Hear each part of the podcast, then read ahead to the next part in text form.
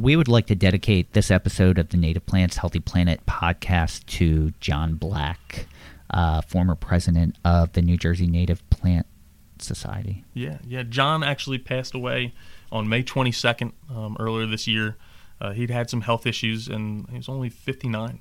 But he made a huge impact. Yeah. Uh, for for native plants and with the Native Plant Society, everyone Mm-hmm. knew him and spoke spoke very well and kind of. Uh, he was someone we definitely wanted to have on the air, and and uh, I'm regretting that we didn't have him on sooner and that we missed our chance because he had some great presentations about spiders and dragonflies and, and native plants, and he's a wealth of information. Really helped the whole state of New Jersey um, come together when it came to native plants. He really did, and I, I know he would have enjoyed coming on here with us, and I'm, I'm very sorry and sad that, that we didn't get that opportunity. But the least we can do is dedicate this this episode to him. So, John, here's to you.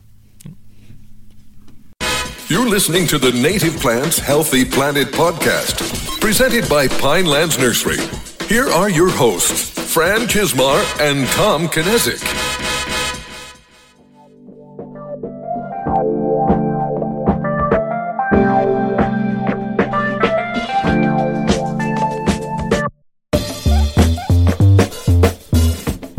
Welcome to episode 14 of the Native Plants Healthy Planet podcast. Today is part two of two of our Dear Native Plant series. I am Fran Chismar. And I'm Tom Kinesic. And before we get into the, the meat of the episode, Fran, I, you've really been knocking out a lot of hikes lately. So why don't you fill everyone in on, on where you've been going? We have been, you know, and and we've we've kept it pretty local. So my fiance and I, since uh, quarantining had start and social distancing, once they opened parks back up, pretty much every weekend we've been doing uh, a different hike. And um, man, I, I it's it's tough to say which one is our favorite. And, you know, and we've done a lot that we've never been to. We've done some that we've been to plenty of times. Um, I, I'm wondering, you know, Blueberry Hill. I know I, I recommended that to you. Blueberry Hill in uh, Gibbsboro, New Jersey, uh, was a great one. Um, Wissahickon Valley Park in Philadelphia, very historical. A lot of really cool features of that one, and you can make cool. it easy if you want, or you can make it difficult. Like you can walk along the water on a big stone road, or you can go through the woods. You know, it's it's good. But um, you know, the nice thing about that park too, if you pick the right spot, you're parked right outside of Dalessandro's cheesesteak, Yeah. so you can Nice little post hike treat. yeah, post hike, you're, you're hungry, you can pick up a cheesesteak, and one of my favorites also. But, and I know you were asking about. You, you texted me this weekend about stroller fest, all the Yeah, recommendations yeah. I, I- gave you. We wanted to go on Sunday, and I slept great Saturday night and was up early, ready to go. But uh, uh, my wife didn't sleep as well. so we just had a baby, so it's I think yeah, he was one month old on Saturday, so it's uh, it's still a learning curve for us and figuring out who's waking up when. And I've had those Yeah. mornings too, where I'm, not there- ready to there's, go. there's going to be a lot more of those. Yeah, but Saturday we went to. We're we're lucky. We actually talked about it here before about having a great county park system, and we have a county trail that runs almost right behind our house. Uh, the Concora Trail. We went walked that, and I took a bunch of pictures and put them on iNaturalist and saw some cool stuff. That's a great stroller friendly Yes, yeah, walk nice too. and paved. I, I really yeah, let me think about it before you ask me again. Let me think about it. So because I was replaying the hikes in my head, I'm like, ooh, if I had to push a stroller through here, I might be really upset. So but but looking back at our last episode, part one of the, the Deer Native Plants theme, um, we had Dr. Jay Kelly on. It was really fascinating talk and Took some turns I wasn't always expecting. And um, and if you haven't listened to that, I'd urge you to go back and and play it right now before listening to this because I think this is a good continuation of that that episode. so and and we're back. Did you listen to it? Did everyone listen to it? I think I- we listened to more than one. Th- yeah, that we man, that was a really long. I think you guys listened to a ton of episodes. Well, I'm glad you're all caught up. Uh, it's amazing to me, really, how this podcast has progressed since we first imagined it and had the idea towards the end of last year. We really wanted to showcase scientific, nonprofit organizations that all of you could get involved with. Yeah, and I really think we've tried to emphasize the science from the beginning. We wanted to come at it from a scientific lens, and unfortunately, in today's culture, that's not always the case. People want to believe the science that supports what they like, and um, we might present some things to you that you don't necessarily agree with, but we don't want you to just blindly ignore it. We want you to be cognizant of it and help it form your opinion. And we don't want you to blindly agree either. Have Yeah. your own opinion. You you can agree or disagree with us. That's great. We're just trying to bring you all the all the different angles. Yeah, and there's a lot of science going on with with white-tailed deer and um, and with hunting regulations and just wildlife management as a whole. And uh, and that's some of the stuff that we're pre- trying to present to you through this whole deer conversation. So, um, speaking of science, we uh, did you see the new company called Resting Risk Face? I hadn't. No. So it, I thought it was really interesting because they, since I, I just got a new iPhone 11 that has um, facial recognition, and when you're wearing a mask, it doesn't work. So uh, they said they would actually print your face on a mask so that it would work with your iPhone facial rec- recognition. But then you go through the whole thing, and at the end, they just go like, "Haha, it's a joke. Wash your hands, get a vaccine." so, want, want, want.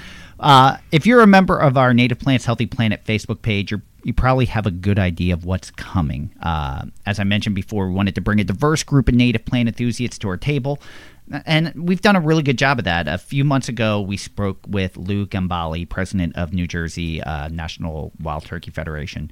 And even though we had a really good discussion with Lou, we, we wanted to take this in a direction that we thought would hit even closer to home. This time we're we're aiming for the fences, Yeah. and that's the, the deer fences.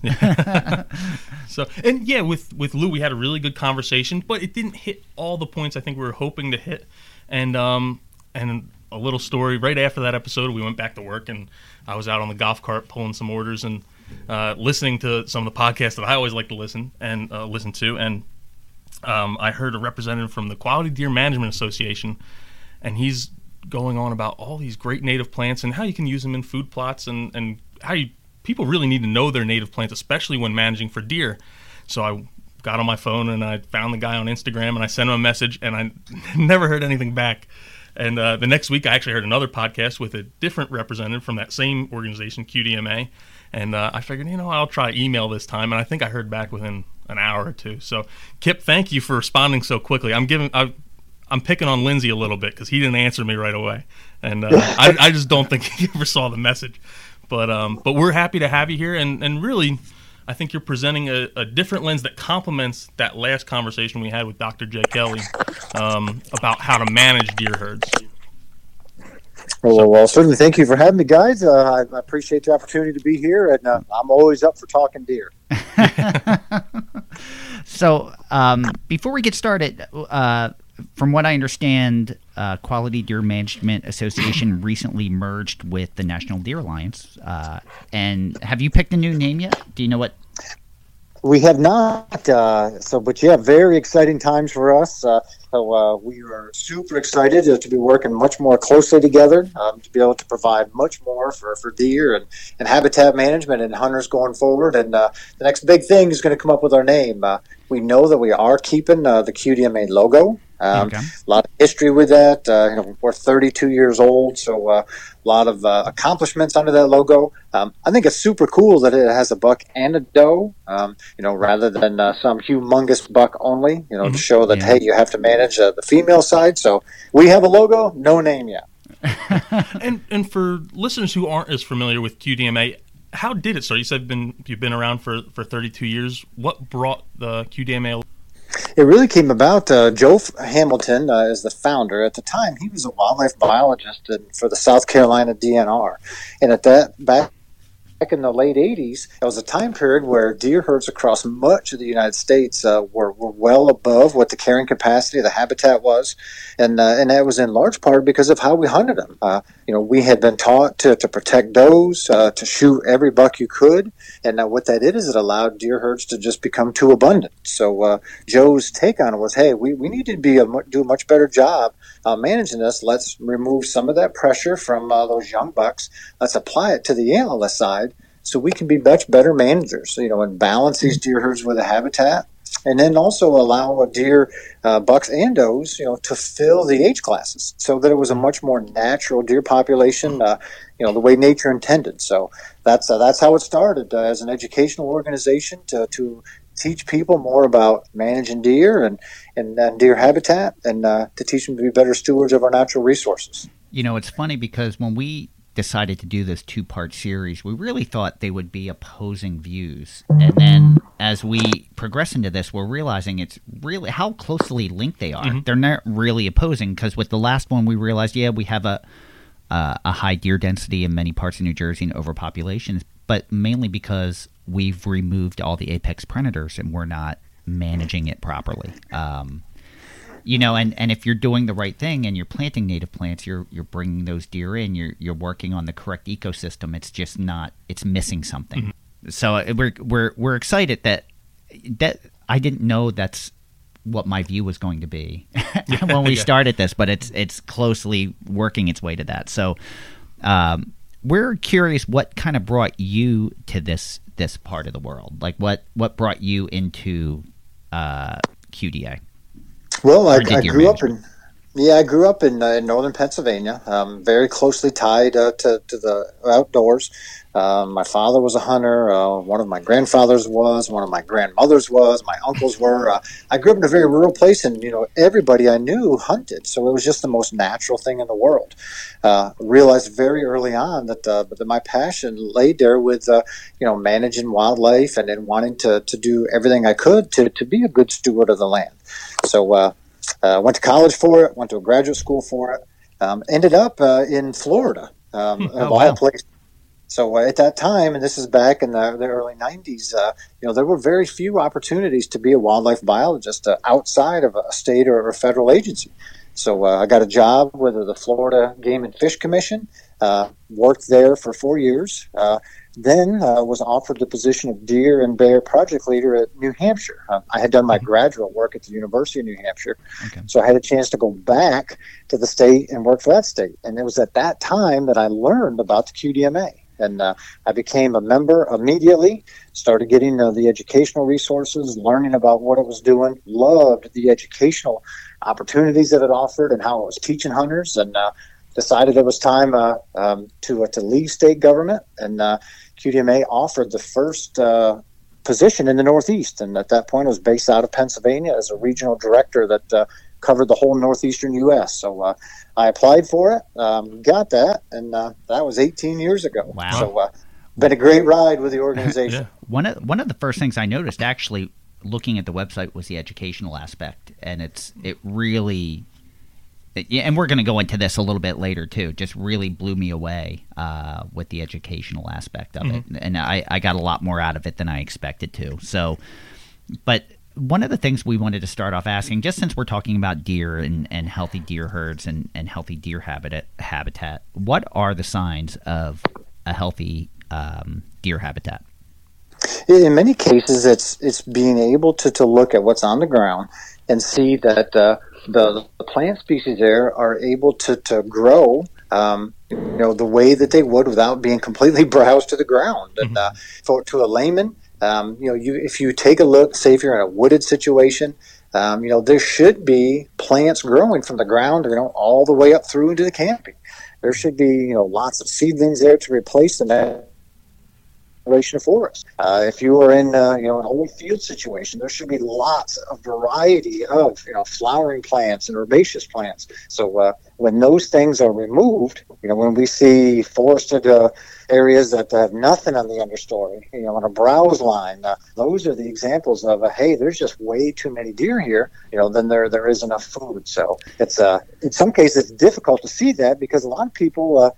You know, have never seen a forest that truly should look the way that, that it's supposed to, or it would uh, if the deer herd were in balance with what that habitat could support. You know, it's funny you said that because we actually had someone on our um, uh, podcast Facebook page today kind of make that comment. You know, and I forget with my age sometimes and what I've lived through and what I've seen that that there are people today that don't know what a healthy forest look like or edge habitat look like. They've never seen a healthy edge habitat. They've only seen it where it's devoid of, of a shrub layer or it's filled with invasives. Now, I vividly remember the first time that I walked into the woods in New Hampshire. And, um, when I left Pennsylvania, you know, Pennsylvania historically high deer herds, you know, lots of uh, problems in the, in the forested environments. When I went to New Hampshire at this time, uh, New Hampshire was one of the only states in the country that were actively trying to grow a deer herd. Um, much lower deer densities than just about everywhere else. And uh, I vividly remember walking into the woods there and thinking, my gosh, this is looks like a jungle. it looked nothing like any woods that I had ever been in in my life. And then it wasn't until I had been there a little while that I've I realized what was going on. This is how a healthy hardwood forest and healthy uh, pine forest is supposed to look. So this is it. If you remove deer, or at least manage deer better, this is what you get. And I just remember being so thick and birds everywhere and all this other wildlife, you know, just teeming with this wildlife. And I realized, wow, if you do a good job and manage this environment appropriately, this is what you get. And uh, so that was a huge eye opener for me. And uh, it was exactly what I needed as an aspiring deer biologist. It, it the all those species can coexist together if it's managed properly. You can get the birds and the deer and everything like that. Tom, you you were making a comment the other day about throwing a tennis ball. Where who did you hear that and that was from? we we started doing a lot of research, um, and I think that was actually an article that Lindsay Thomas Jr. had written from Okay. QDMA um, about taking a tennis ball or a football into the woods and uh, just throw it in any direction. And if you could see where it landed, you probably didn't have good deer habitat. You wanted to lose the ball. If you could lost the ball, then you had had good deer habitat. And uh, it's a really good analogy that I think anyone could kind of envision. Um, just you don't even have to bring the ball with you. Just hey, if I threw something in that direction, would I be able to find it? If the answer is yes, then we need more uh, or fewer, probably fewer deer and more plants. You know, it, it's funny that you actually mentioned that because this past weekend, when Agatha and I were on our hike, where we were at, there was no understory. It- There, it was completely lack of understory. You could have thrown that ball. I could have thrown that ball fifty yards. Yeah, and, and, seen it. even when we were hiking on the Concora Trail, it was really interesting because one side of the trail you could see 200 yards, and then uh, the other side was actually pretty thick, and you can kind of tell where the deer had been browsing and all that. Yeah, and where there was understory, it was all invasives. It, it was it was nothing native. So uh, we talked about healthy habitat, and there's there's woods by Agatha's house that is really healthy that you can't see five yards in, and it's it's it's native. So we drove by there for contrast. And of, and of course, three quarters of it is now under construction for luxury apartments.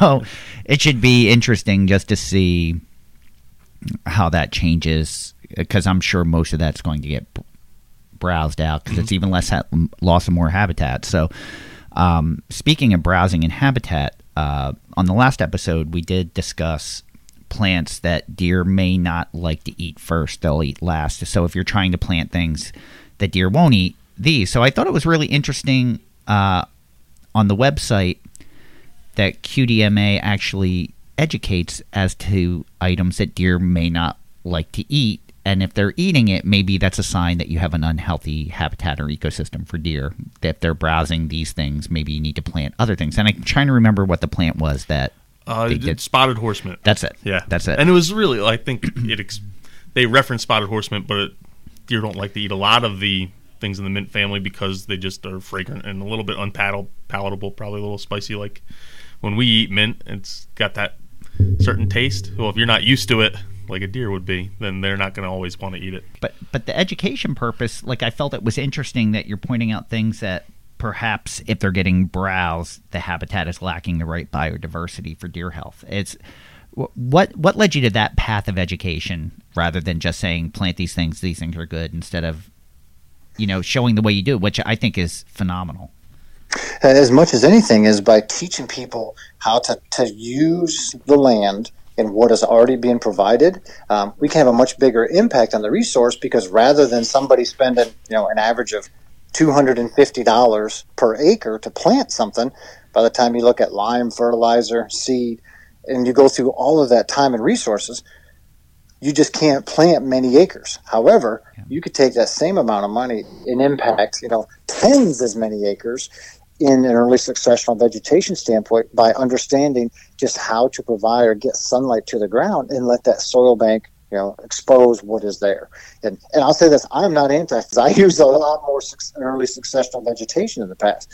So i'm not anti food plot at all. I just think that we can be much better managers if we do a better job making sure that we enhance the acreage of these forbs and broadleaf plants for deer And I agree, they will come back. Uh, one of our uh, favorite people, Dr. Emile DeVito, here in New Jersey at New Jersey Conservation Foundation, had done a study. He was talking about how he'd gone through the woods, and as a younger person, it was filled with maple leaf viburnum, and now there was no understory. So they just took an area and they fenced it off, and they were curious what would happen if they could just keep deer away from that area for a second, and it all came back. the the The root biomass was there, the seed bank was there, and everything came back and flourished. So, you know, it just kind of points that if it's managed properly, you can still have all those things without planting, without having to go through and plant it all. If, if you could just manage it properly, it, it will all come back.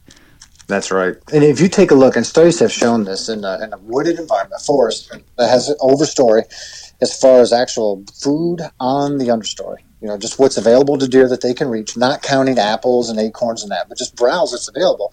In a closed canopy forest, there's only 50 to 100 pounds of food available per acre. Hmm. Wow. Now, each deer is going to eat about 2,000 pounds of food a year.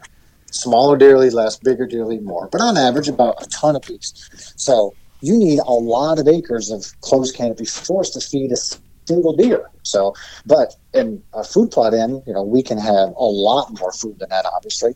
Um, if we do a good job managing those woods and have openings and understory, we can kick that up to a thousand to fifteen hundred pounds per acre. So, good management in woods provides a lot more food. Now, compare that also in an early successional vegetation standpoint with good management, no cost for seed or lime or fertilizer or any of that, just good management, we can easily get to 3,000 pounds or more per acre wow. of high quality deer food. So suddenly, you know, as far as actually providing tonnage of food, that is the best way to be able to do it on a large scale. Mm-hmm. And, uh, and if you do that, then suddenly you get better regeneration in your forests because they're not trying to eat every single stem. You know, you don't get as many flowers eaten in the neighborhoods uh, because suddenly you have a much fuller grocery store that's available to those deer in that neighborhood. And and you have a much better ecosystem too. It doesn't just benefit the deer; it's benefiting the birds and and all the other animals that depend on that. So you're absolutely yeah, that's exactly right. Now now one of the things that QDMA advocates for uh, actively is removing invasive plants. So we talked about native plants and what can be used and how to attract them. So what what led to the position of actively uh, advocating for removing invasive? And, and I'm even going to add on to that and. Um, I know you advocate for some other forest management techniques in addition to removing native plants like hinge cutting and and um, kind of creating openings in in the forest so you have let a little bit of sunlight through. Can you touch on those as well? Sure. Um, we we just fully recognize the the problems that invasive species cause. You know, uh, we'll talk about you know autumn olive or bush honeysuckle or yeah. multiflora rose stuff that just takes over you know acres and acres of not just open fields, but you know I can show you woods uh, all over the Northeast that are fully uh, are filled with honeysuckle and autumn olive in the understory, you know, under oak stands. So it's it's not just a field thing, but these invasive plants, you know, take over all of these acres and really uh, reduce the quality of that for a lot of wildlife. So the thing is, we say, hey, you know what? Sure, they provide some cover, but in most cases, they're not providing food but hey, we could remove that invasive, replace it with a native plant that provides food and cover, doesn't give you all of the problems of you know taking over like these invasives do. So it's just much healthier all the way around for all the plants and all the wildlife. So we are we are big advocates for that, and I think in a lot of cases it's not that people um, won't remove them. It's, in many cases they just don't understand how bad that plant is there or how much better it would be for wildlife if that was replaced with a native. So, so we spend a bunch of time uh, just trying to provide that information to help them make good choices, and, uh, and let them know how they can they can replace it with something that's far better for uh, the wildlife that you know that they that they care about. Are there are there states or, or even organizations that you f- that you feel are knocking it out of the park that are just doing such an incredible job with with creating habitat and fixing some of these things that they're just having like such a healthy deer herd that it's it's or or or or states that have turned it around that that went from having maybe a massive uh, overpopulation problem to actually uh, getting it right. Uh, yep, there are, and actually, um, my home state and your neighbor, uh, Pennsylvania, has done a tremendous job over the past two decades. Uh, at one point, Pennsylvania was widely recognized as, as having one of the poorest deer management programs in the country way too many deer for what the habitats could support, and uh, you know a very young buck age structure. Today, it is far different. Pennsylvania today does a much better job balancing deer herds with what the habitat can support. Tremendous age structure on both the buck and doe side. And from the habitat side, well, we're very fortunate in Pennsylvania that we have about four and a half million acres of uh, public lands. Uh, now, a lot of that is state forests or state parks, but we have a lot that are game lands that are managed by the Pennsylvania Game Commission specifically for hunting and trapping. And uh, the the habitat crews do a tremendous job across much of our state, um, and especially from a prescribed fire perspective. Within the last few years, they have reinstituted a prescribed burn program and annually oh, wow. burn uh, over 10,000 acres on our game lands, which is extremely good for wildlife habitat. Mm. So, wow. So Pennsylvania has is really knocking it out of the park in, in a lot of cases with that, and uh, so they have completely turned around. Know what uh, what we had historically here. So yeah, they do a very very good job of that. And I know that's going to vary per area too. Like I, you know, I mentioned on the last podcast, I grew up in Levittown, PA, which is very populated. I never saw a deer in my life. I, I think until I, I, I want to say I was in my early 20s and I was landscaping and we were working in Northeast Philly, and which is even more populated. And the backyard butted up to where the police stables were, and we turned around and literally there were 200 deer that came out of nowhere, and there wasn't an area for 200 deer to be, but they came out, they browsed, they were gone. Like we don't know where they came from or where they went because we were in the city. We were we were mm-hmm. literally in the city, so it's you know you can imagine the the population there and that you know that was back in the early 90s. I'm sure mm. that area with that kind of density and and get losing more and more habitat has gotten harder and harder. Yeah. But you have definitely open areas too in PA where. Mm-hmm. Yeah. Now, now, Kip, one of the things you touched on a couple times was balanced deer herds. What what is a balanced deer herd, and and um, I I know where you're going with it, but uh, how does removing does from the population go in or help balance that herd? Well, I think as, as managers, you know, we want to make sure that uh, we don't have more deer on the landscape than the landscape can support. And uh, so uh, we reference, you know, balance in that deer herd with the amount of food and cover that's there so that all the deer get enough to eat so they're healthy and so that they're not negatively impacting that habitat by, you know, removing all of the understory or all of the plants. So uh, that's a, it's a fine line to get to, and you know each state's wildlife management uh, agency you know, selects the number of deer they would like to see shot each year so that they can try to keep it at that balance point so there's not too few deer or too many where they are negatively impacting that habitat. So that, that's really what that balance point uh, references. And of course, it changes based on the, the quality of the habitat. In areas where you're doing a lot of active land management, you know you're, you're managing those early successional fields you're, you're managing the forest those places can simply carry a lot more deer and other wildlife uh, than places you know that have very little management so um, it can be a difficult concept for, for a lot of folks to, to realize because everybody wants more deer. You know, there's not a single. every hunter wants more deer. You know, not, not every bird watcher or uh, you know suburbanite wants more, but um, you know hunters want to see more. So mm-hmm. it's often a difficult challenge for our agencies to to explain to them why they, they shouldn't necessarily always have more. And uh, I'm a hunter. I'm a lifelong hunter. I get it. You know, I'm a wildlife biologist, so I understand the science. But on the other side, I'm a hunter, so you know, I never want to see less deer when I go hunting. But uh, yeah. uh, I at least understand the need to, to not have more mm. than what the habitat can support. Yeah, we, we, we learned on the last episode that there's places in New Jersey that are they they were saying pre reintroduction like they felt a healthy habitat was 10 deer per square mile and there's places that range between 100 to 300 deer per square mile yeah.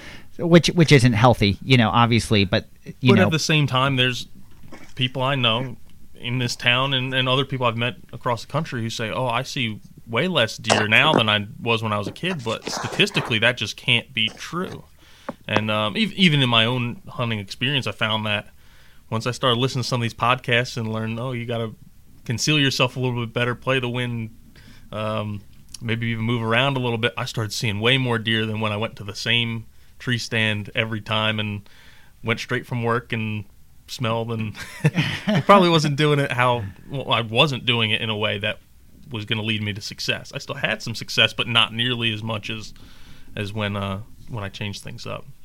So, um, one thing that we have to touch on before uh, I know we have a hard stop here, but uh, we want to touch on before we, we start to wrap up is um, your Field to Fork program and the catching into that whole locavore movement and and um, people who want to source stuff from their local environment, go to farmers markets, go to their local farm stands, and, and buy things from around here. Well, there's people who want protein too. Um, how have you capitalized with that Field to Fork program on that locavore movement? Well, th- that is one of the biggest things right now, and all wildlife management is is trying to recruit additional hunters, um, and that locavore movement is really where it's at. Um, mostly because the vast majority of, of the U.S. public uh, supports hunting. Uh, about 80% of adult Americans support legal, ethical, regulated hunting. However, only about 4% of the U.S. public hunts. So there's a huge percentage of our population that supports it, but don't, in many cases, simply because they've never been asked to go or they just didn't grow up in a hunting family. And uh, as I said earlier, it was the most natural thing in the world where I grew up was to hunt. That's not the case today.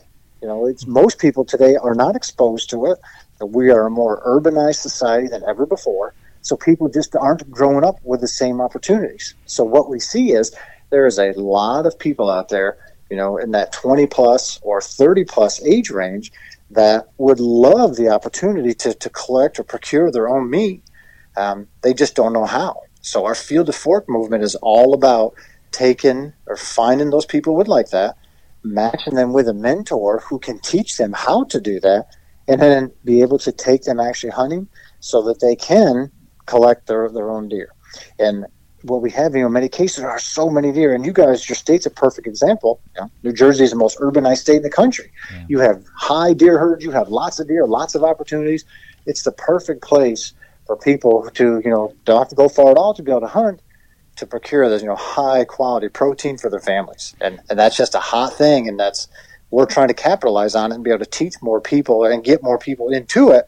And uh, it's it's the perfect time for something like that. Now, is that program available in in all the states? Like, is that or is it only certain areas that that that's that's well, it's a we we have greatly expanded it. We have okay. we started with a model uh, a few years ago where we wanted to see, hey, can we build a program that will work?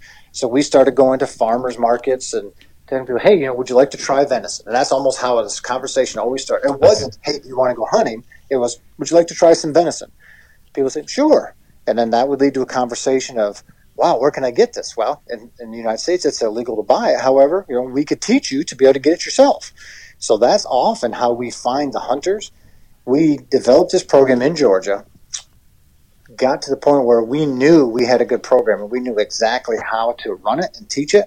So we expanded it to uh, many more states last year. Okay. Uh, and the, the thing is, right now, is we are looking at taking the next step to really scale this up to where we can get it to people's hands all across the country and really we, we don't have enough employees you know to be able to go around and teach these classes everywhere but we absolutely can get these teaching or these trainings on you know a video or on the web where anybody can look at it follow the program to then be able to okay this is how i mentor somebody else this is what i should do or from the mentor or mentees and hey this is i can watch this and learn you know what I need to know to, to be able to go do this. So so that's really where we are right now, looking to scale it up to make it available to everybody because we know we have a really good model. Um, we just need to be able to replicate it. You, and a great example for me, I think that's an incredible program. Where I grew up, like I said, I didn't know anyone that was a hunter, but where I live now, it's not the case anymore. But the, the local high school used to give off the first day of hunting season. That was a that was one of their mm-hmm. holidays, and, mm-hmm. and it wasn't unheard of to have people with, with gun racks in the back of their their truck. Mm-hmm. you know, at, at that point. So I have a son that you know the other thing I want to say for me is it's really easy to say you don't like venison if you've never had it cooked mm-hmm. right. you know, and it's you know once I moved here and and there's a fair amount of hunters that I work with, and you have it done well it's a big eye opener. So I have a son that wants to learn to hunt, but I'm not a hunter. And I don't know that I necessarily have an interest, but a program like that would be perfect for him to be able to introduce him to to that. Mm-hmm. Oh, it, it absolutely would. So yes, that that's exactly what what would help him, and um, you know, and I can help uh, help you get him uh, hooked up with something like it or lined up, uh, you know, afterward uh, if you're interested. Oh, that would be. I would. I would love that. Thank you. Thank you. I, I really appreciate that. yeah, and even I'd, I'd heard of the program before, but uh, I didn't know that much about it. And you guys had a great video on your website that I'm going to share in our our Facebook group about how like you went to the farmers market, you had a couple classes, you had then you actually took people out on a weekend. Obviously, that's not going to be able to happen everywhere, but and then they actually shared in their success. You'd hope that someone would harvest a deer and then they'd share the butchering experience and the tracking experience and and um, and then eventually eat it all together. And just it, hunting is a community where you can really go almost anywhere in the country. Myself, well, even myself, I can go almost anywhere in the country and have a conversation with someone about hunting. You just got to pick up on the cues when you're looking at someone that they hunt or not. But um, but it's kind of a a bond that people share wherever you go, and um, it's nice to have bring new people with new ideas in that family. well, you like mentoring people too. Oh yeah, You would. yeah, Yeah. That's what I, I was going to ask you off air if you had one of these programs in New Jersey, and if not, that I'd definitely want to help uh, kick one off if uh, if that's possible. Uh, I think it is, and uh, I, I think that that would be great. So, uh, and that's you know the, the fact that it's centered around meat um, makes it most uh, enjoyable to people, uh, most interesting to people. So, um, yeah, and particularly now, given you know all the meat shortages with COVID nineteen, uh, you know, I'm I'm very very appreciative that uh, you know we went into to the spring with a, a freezer full of venison. Uh, both of my kids hunt, and then I hunt, so uh, we. Uh, it, it certainly makes a difference, and I think we're going to see a lot more people in the woods this fall for those same reasons, trying to, to put a little more meat in the freezer. Yeah, I, I really think that COVID nineteen's been a game changer for a lot of people with that, and their their thinking's a little bit differently. So I, I Yeah, think it- that's That was one of the first things you saw when when COVID nineteen hit. Is everyone started going and buying vegetable plants and said, oh, "I'm going to have a big garden this year because I don't know what's going to be at the grocery store in, in May, June, July." and and we've talked about supply chain disruptions. Yeah. You know, even as a business, that you know th- there may be a point where there's not enough business sustainable to keep some of these companies going. So it may get harder and harder to to find some of this stuff uh, in stores. So if you can, whatever you can take care of on your own, is uh, more power to you. Yeah, so th- there's a couple things we like to wrap up with, and first is we've just talked to you for almost an hour now. How can the public get involved with your program and, and help you guys out? Well, we're, we're a member based organization, so uh, we would love to have them join, and they can join right at qdma.com. Um, at the very least, I encourage folks, you know, if you're interested in deer or wildlife and enhancing habitat, um, go to our website and you can at least look at all of the resources that we have there, information. And we, we want people to have a better understanding of, you know, of deer biology and how they impact other wildlife and whether you like deer or songbirds or squirrels or something else, uh, deer are impacting you know those other populations. So um, we teach people about animals, how, you know how to enhance habitat, you know, like what we can do to be good stewards. So uh, I love encourage them go and you can look at that all those resources.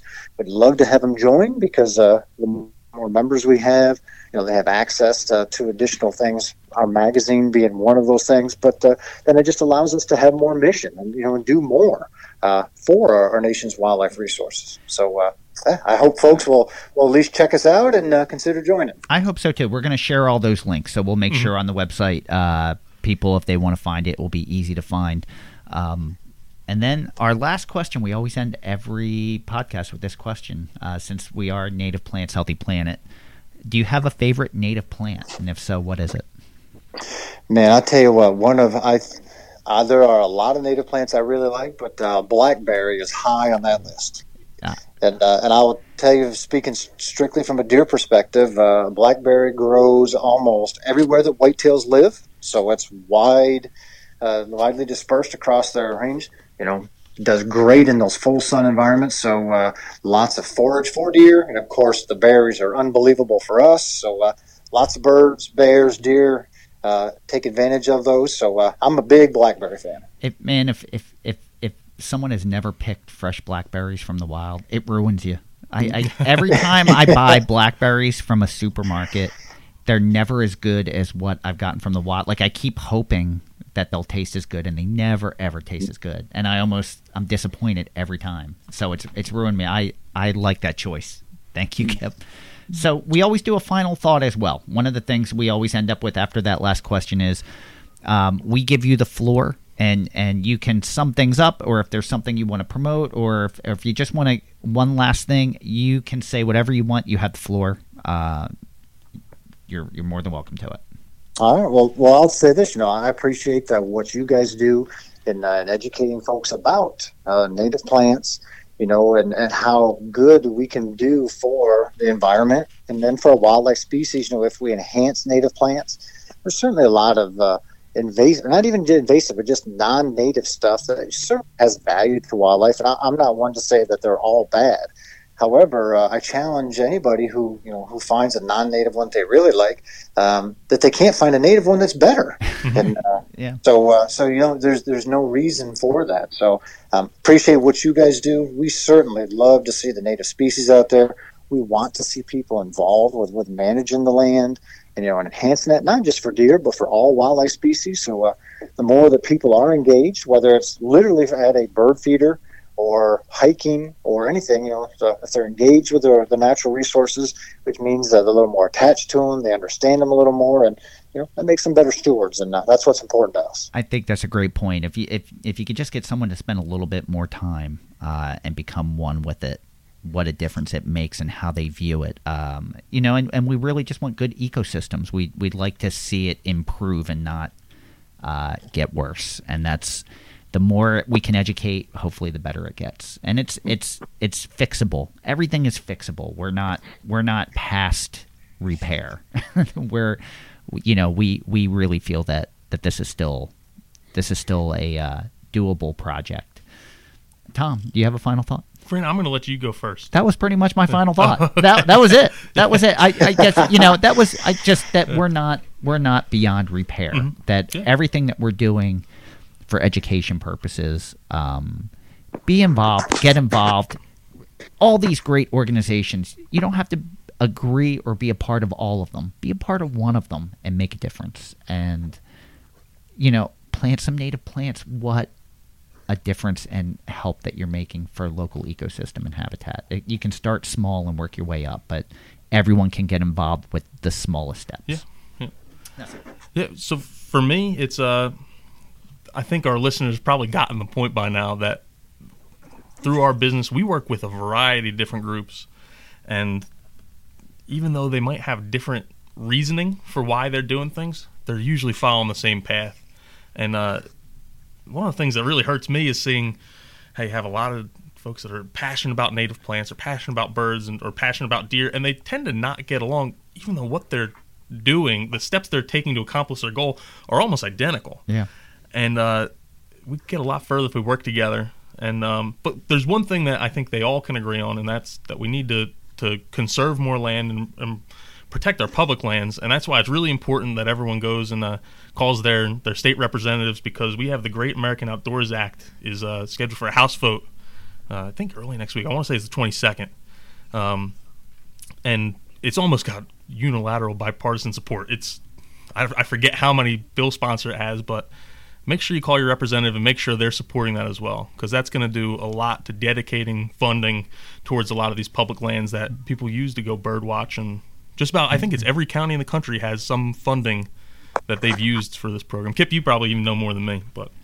Uh, no, I think that's a great suggestion. Uh, QDMA has backed that very strongly, and actually, I submitted three more letters to uh, the representatives this morning, um, encouraging them to to continue the push on that. So yeah, thanks for uh, for encouraging folks to do that. That is a great piece of legislation for us. Anybody who likes wildlife uh, should support that. Yeah. Right, so with that, awesome. we're we're all wrapped up. So thank you guys for joining us today. We hope you enjoyed listening about deer management with Kip Adams from the Quality Deer Management Association.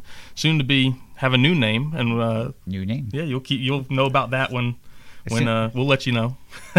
so you can find even more about their organization by visiting www.qdma.com. I really advise you do that. They have a ton of great and, and educational information up there. Um, make sure you like their their Facebook page, Quality Deer Management Association on Facebook, uh, at Q- the QDMA on Instagram. And if you thought Kip was really cool, you want to go follow him. Um, you can follow his Facebook page at Kip Adams on Facebook or at Kip Adams underscore QDMA on Instagram. So thank you guys for listening to Native Plants Healthy Planet presented by Pinelands Nursery. Ooh, you did good.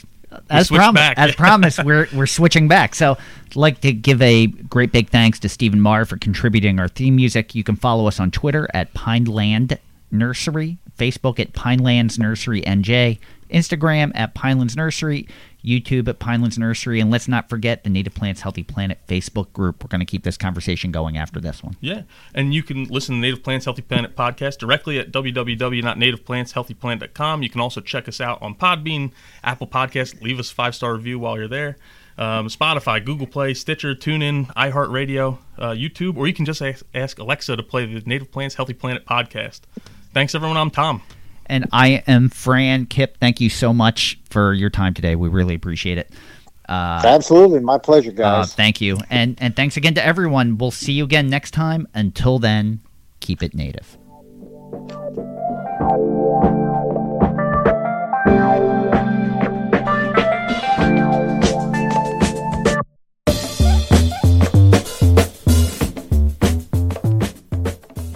Thank you for listening to the Native Plants Healthy Planet podcast, presented by Pinelands Nursery. Remember to like, share, follow, and comment.